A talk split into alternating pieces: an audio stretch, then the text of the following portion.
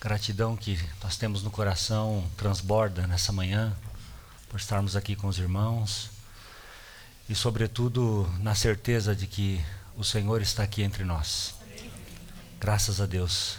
Se não fosse essa presença, irmãos, essa seria uma reunião bastante comum, bastante ordinária, mas não é. É um privilégio, talvez um dos maiores que um ser humano possa ter na face da terra. E nós não podemos nos esquecer nisso nessa manhã. Amém? Vamos abrir, irmãos, na carta de Paulo aos Romanos, no capítulo 5, versículo 6.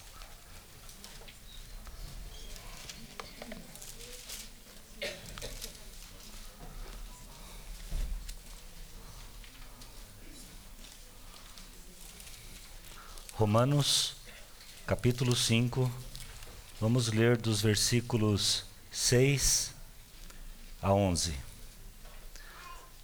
Nós lemos assim na palavra de Deus: Porque Cristo, quando nós ainda éramos fracos, morreu a seu tempo pelos ímpios. Dificilmente alguém morreria por um justo, pois poderá ser que pelo bom alguém se anime a morrer. Mas Deus prova o seu próprio amor para conosco pelo fato de ter Cristo morrido por nós, sendo nós ainda pecadores. Logo, muito mais agora, sendo justificados pelo seu sangue, seremos por ele salvos da ira. Porque se nós, quando inimigos, fomos reconciliados com Deus mediante a morte de seu filho, muito mais, estando já reconciliados, seremos salvos pela sua vida. E não apenas isso, mas também nos gloriamos em Deus por nosso Senhor Jesus Cristo, por intermédio de quem recebemos agora a reconciliação. Muitos de nós já ouvimos histórias ou já vimos isso representado talvez em algum filme, né? Onde nós temos um campo de batalha em que um grupo de homens está ensopado de lama, né, dentro de alguma trincheira, e de repente, né, o inimigo lança uma granada perto daquele batalhão que está ali, e um dos soldados, né, muito instintivamente, muito de pronto, se joga por sobre aquela granada é, para salvar a vida dos companheiros, né? E assim então ele se sacrifica para salvar os seus companheiros. E claro que esse é um gesto, né? se for verdade, né? E a gente sabe que existem histórias reais assim, de heroísmo realmente genuíno. Né? Mas, apesar do soldado ter se sacrificado ali para salvar a vida de seus companheiros, o que acontece muitas vezes é que ele só adiou a morte daqueles companheiros. Né? Porque a morte deles será inevitável e ninguém vai sair vivo dali.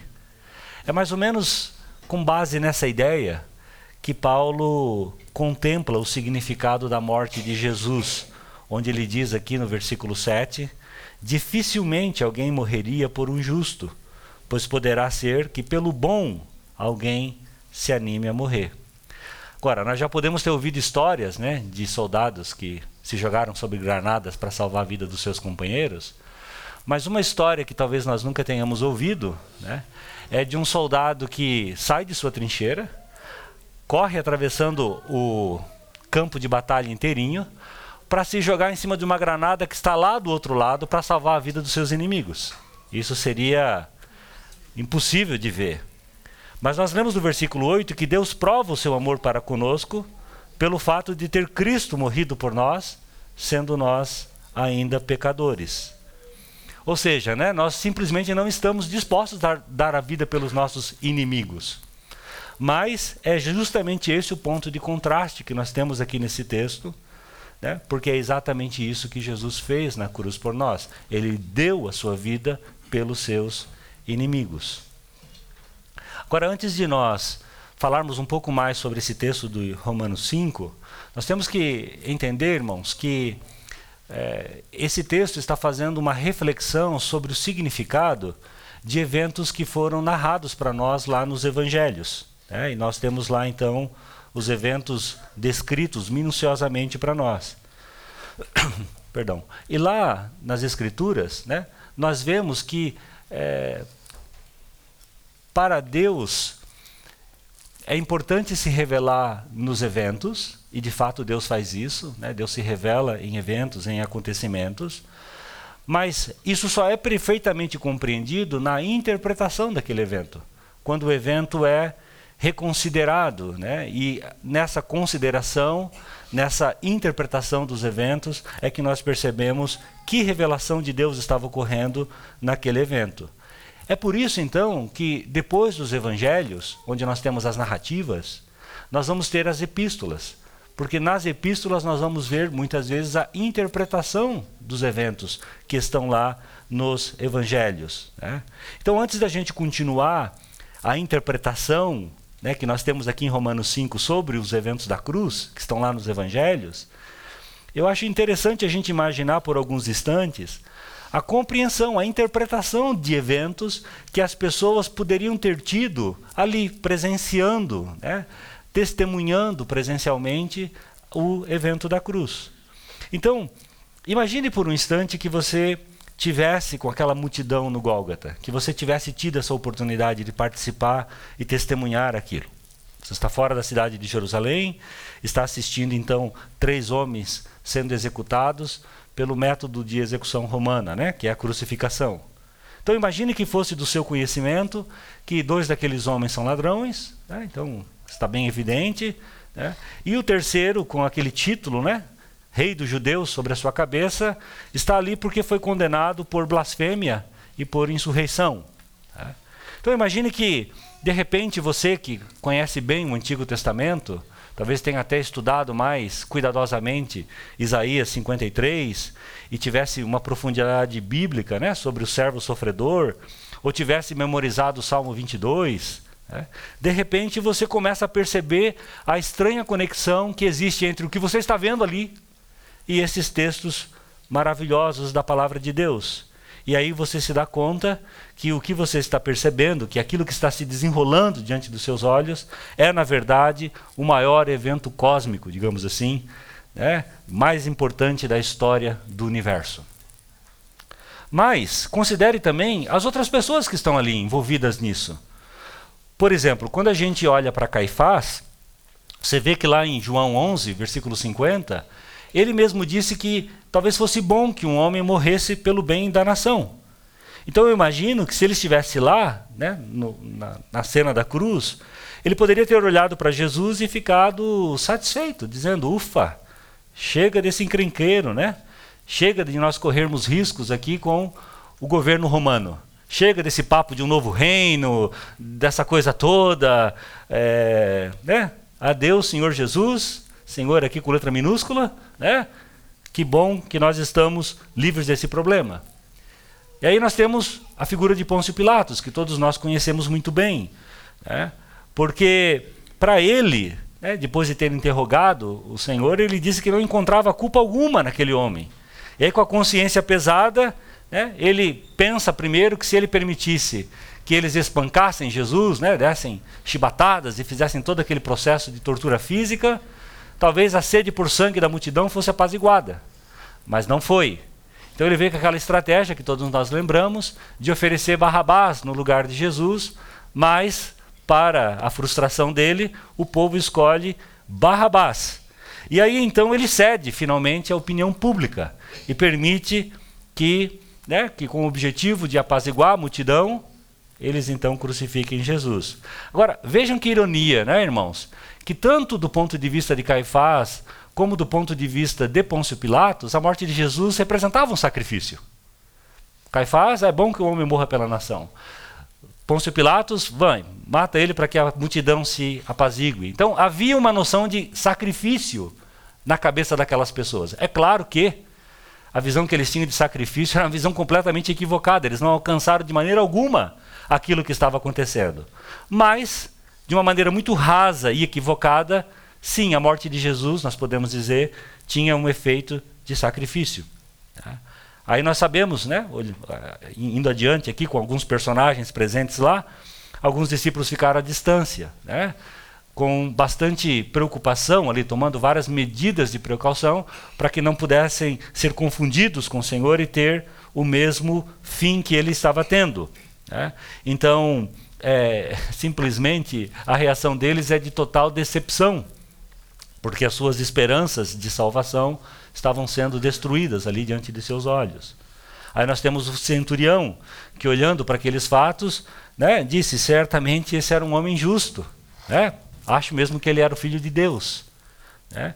E aí nós temos a própria multidão. Né? E a multidão ali via naquele senhor um impostor. Né? E isso era colocado naquela ironia. Né? né? Salvou a tantos, que salve-se a si mesmo agora. Né? Ou seja, está vendo como ele não era real, como ele não era de verdade, digamos assim, como ele era um impostor? Né? Ajudou tanta gente e não consegue se ajudar. Né? E aí nós temos os ladrões ali, né? que foram crucificados ao lado do Senhor. Porque pelo menos um deles reconheceu que as suas mortes sim eram justas. Mas na morte desse terceiro, do Senhor Jesus, havia algo de injusto, algo de desonesto que estava acontecendo. Né? E aí temos, por fim, a mãe de Jesus, né? que o acompanhou até o pé da cruz.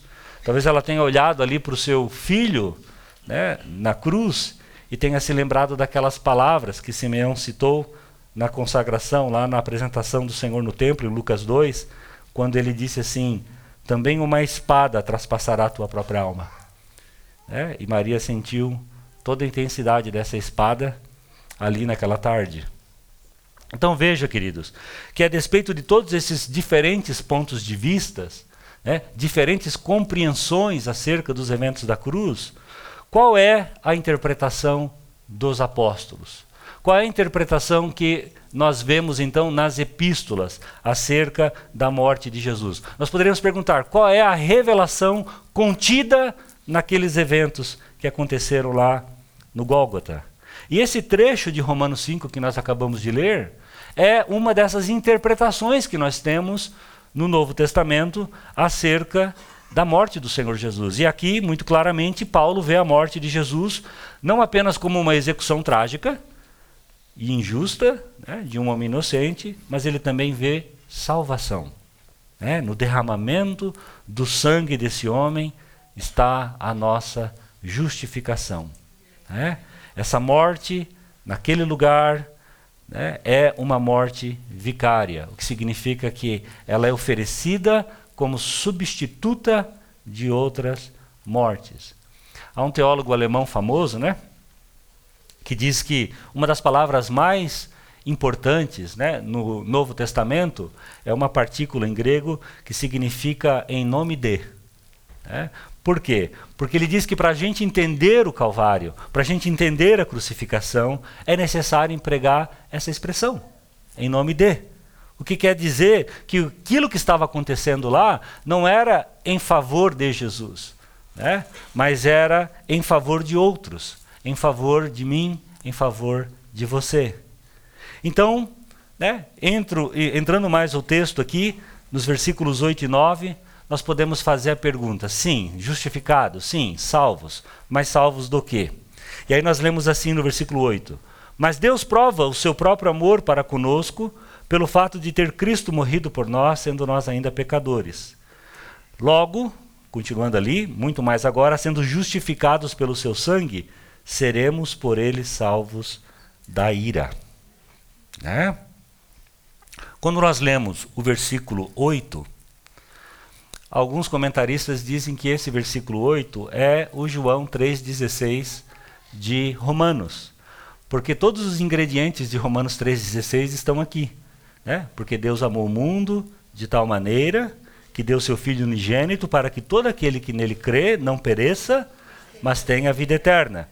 Veja, mas Deus prova o seu próprio amor para conosco pelo fato de ter Cristo morrido por nós, sendo nós ainda pecadores. Os irmãos percebem a semelhança? Né? De Romanos 5,8 com João 3,16. Então, ambos resumem para nós essa essência do Evangelho. Né? E no versículo 9 nós lemos: Muito mais agora, sendo justificados pelo seu sangue, seremos por ele salvos da ira. Né? E aqui nós podemos ler assim. É, Jesus morreu na cruz para que nós não morrêssemos. Né? Mas é, não é estranho que eu e você ainda vamos morrer? É, então, alguém pode fazer esse tipo de questionamento. Tá? É, como é que ele pode morrer por nós e nós ainda continuar morrendo. Né? Uma vez é, ouvi de um homem de Deus que foi uma consulta médica e descobriu que estava com câncer muito agressivo, bastante desenvolvido já. E o seu prognóstico não era nada bom, né? E saindo dessa consulta, ele disse para um irmão dele: Eu não estou com medo da morte, eu estou com medo de morrer. E o que ele estava dizendo é que ele estava separando né, o processo de morrer do que, que morte realmente significa. Né? E de fato, né, eu e você ainda vamos ter que passar pelo processo de morrer se Jesus não voltar antes. Né? Mas a morte ela significa uma coisa para pecadores e outra coisa para redimidos. Né? Embora o processo de morte possa ser parecido. Porque para os ímpios, a morte significa imediatamente um julgamento perante um Deus Santo, cuja ira é justamente dirigida àqueles que se declaram os seus inimigos. Não é? Isso está aqui no versículo 10. Porque se nós, quando inimigos, fomos reconciliados com Deus mediante a morte do seu filho, veja, então nós estávamos, éramos inimigos e agora fomos reconciliados. Mas imagine só o estado de inimigo. Você passa pela morte e esse estado de inimizade com Deus agora vai ser encarado de uma forma cabal. Né? Então, para os ímpios, né, a morte é muito pior do que o processo de morrer independentemente de qual seja esse processo de morrer. Porque a morte deles não é um sono pacífico, né? Não tem nada de descanso e nada de paz nessa morte. Então não existe um descanso em paz para o pecador. Para aqueles que permanecem não reconciliados com o Senhor, a morte é estar na presença desse Deus irado contra o pecado, santo, né? absolutamente santo. Né? Um Deus que não pode nem sequer olhar para o pecado, um fogo que a tudo consome. Isso que é morte para um ímpio. Né? E é sobre isso que esse texto está falando aqui, quando diz que Cristo morreu por nós. Morreu no nosso lugar, para que essa morte a gente não precise experimentar. Ele morreu para nossa justificação e por meio do seu sangue nós somos salvos do quê? Da ira de Deus. Então nós podemos passar pelo processo de morrer, mas a morte perdeu seu aguilhão contra nós. E ao invés dela nos colocar na sala de julgamento, ela nos abre o portão da glória para uma eternidade de maravilhas e delícias na presença de Deus. Agora é impressionante, irmãos, o número de cristãos que fala de salvação sem saber ao certo do que, que nós estamos sendo salvos. Né? E ficam chocados quando ouvem que nós somos salvos do próprio Deus. Né? E, o, o quê? Eles dizem, mas eu pensava que era Deus que salvava. Sim, Deus é quem nos salva, mas Deus nos salva de si mesmo. Né? Foi a ideia de Deus enviar o seu filho como nosso substituto e com isso oferecer um caminho para a nossa reconciliação com ele. Né? E o que Deus disse foi: Eu vou aceitar o sangue do meu filho no lugar do teu. Né? E a medida completa da ira divina, então, foi derramada sobre Jesus, sobre aquela crucificação. Pare para pensar nisso, irmãos. Milhares de pessoas morreram crucificadas naqueles dias. Mas só um recebeu a inteira medida da ira de Deus. Só um recebeu toda a ira de Deus sobre si. Enquanto nós éramos pecadores, Deus tomou sobre si essa ira. E esse é o gesto pelo qual Deus prova o seu amor para conosco. Cristo morreu por nós, sendo nós ainda pecadores. Então nós não podemos deixar de observar que é a natureza desse amor, não é mesmo? Porque é um amor é, colocado de, um, de, um, de uma forma tão tremenda para nós. É um amor que, que se exalta, que se revela pelo objeto que ama. Porque ele está amando não algo amável, mas está amando o quê? Pecadores. Um amor por seres totalmente depravados. Um amor por pessoas espiritualmente asquerosas, digamos assim, mal cheirosas, horripilantes. E o texto usa quatro palavras para descrever para nós esse estado nosso. Veja no versículo 6 ali. Nós temos fracos, está vendo? Então nós temos, porque Cristo estando nós ainda fracos. O que, que significa fracos, irmãos? Fracos é impotente, frágil, incapaz, inválido. Certo? Então, a primeira coisa que o texto estabelece sobre o nosso estado é que, nossa, é, que nós estamos em completa ruína e em completa incapacidade de fazer qualquer coisa a nosso próprio favor. Nós não podemos nos ajudar. Nós não podemos fazer nada para nos tirar dessa situação. Certo? E, a, e, e depois que, que essa palavra é colocada, né, você é impotente. Aí vem então, de uma maneira mais detalhada, o problema que temos na nossa relação com Deus. E a primeira palavra é ímpios. Né? Uma palavra que quer dizer irreverentes, desrespeitosos. Né? É uma postura íntima de não honrar, é uma postura íntima de desrespeito para com Deus. Né? E de fato, né, mudamos a sua glória para coisas corruptíveis. Em seguida, nós temos no versículo 8, pecadores. E nós sabemos que pecadores é uma palavra que significa quebradores de lei, né? foras da lei. Né? Quebramos a lei de Deus, somos transgressores. E no versículo 10, parece que tem uma palavra que resume tudo isso: né? inimigos, né? que é basicamente em guerra contra Deus. Né? E ela funciona aqui como uma palavra resumo. Então, se você pegar essas quatro palavras e sublinhar aí no texto, você vai ver que ele está dizendo: olha, nós somos incapazes de nos ajudar diante de uma situação terrível. Nós somos desrespeitosos contra Deus, somos quebradores da lei de Deus. Resumindo, nós somos inimigos. Há hostilidade entre nós e Deus. Certo? E não há nada que nós podemos fazer. Então essas quatro palavras não podem ser vistas separadas. Você não pode olhar essas quatro palavrinhas e dizer, ah, deixa eu ver aqui, eu acho que eu sou fraco. Fraco, com certeza. Mas essa ímpio aqui não se aplica muito para mim, não. Né? né? Não, irmão, isso daqui é um pacote, tá? Isso daqui são quatro aspectos da mesma coisa. Né? Ela define quem nós somos. Né? Então, né? Jesus morreu por nós, pecadores, nesse estado aqui, certo? E isso é a demonstração do amor de Deus. Então não é o amor, né, irmãos, que nós temos por nosso cônjuge, né? Que via de regra consideramos muito atraentes, né? Muito agradáveis, muito bonito, inclusive numa relação em que a gente também recebe tanta coisa em troca, né? Não, irmãos, o amor de Deus não é assim. É um amor muito mais elevado. É um amor por pecadores.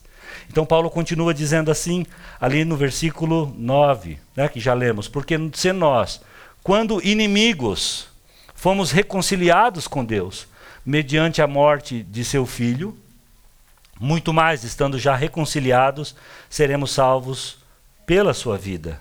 E não apenas isso, mas também nos gloriamos em Deus por nosso Senhor Jesus Cristo, por intermédio de quem recebemos agora a reconciliação. No começo desse capítulo aqui, no versículo 1 ali, no versículo do capítulo 5, né, versículo 1, nós vemos ali uma das consequências da nossa justificação. E diz, né, como todos nós lembramos, que sendo justificados, pois, mediante a fé, temos paz com Deus. Paz. Que presente maravilhoso, irmãos. Paz com Deus. Quando nós ainda éramos seus inimigos, nós fomos reconciliados e por causa dessa reconciliação, agora existe paz. Mas alguém pode dizer: "Poxa, mas eu nem sabia que a gente estava em guerra", né? Mas nós sabemos muito bem que essa guerra é real. Né? E a única maneira de remover esse distanciamento, esse abismo entre nós e Deus, essa hostilidade mútua, inclusive, né? é que seja feita uma oferta para que, que lhe seja agradável. E a cruz tem a ver então com essa oferta, tem a ver com essa substituição. E por mais arcaico que isso possa parecer, tem a ver com satisfação também. Tem a ver com o fato de Deus exigir um sacrifício para satisfazer a sua justiça. E esse sacrifício foi oferecido na cruz naquele dia. E o mais maravilhoso, meus irmãos, sobre isso é que quando Cristo, como nosso sumo sacerdote, ofereceu-se também como oferta, né? como holocausto, né? como um sacrifício perfeito, um sacrifício final que nunca precisaria ser repetido. O pai olhou para o filho e disse: Sim, está perfeito. Eu aceito isso. Isso cumpre o que tem que ser cumprido. Está consumado de fato.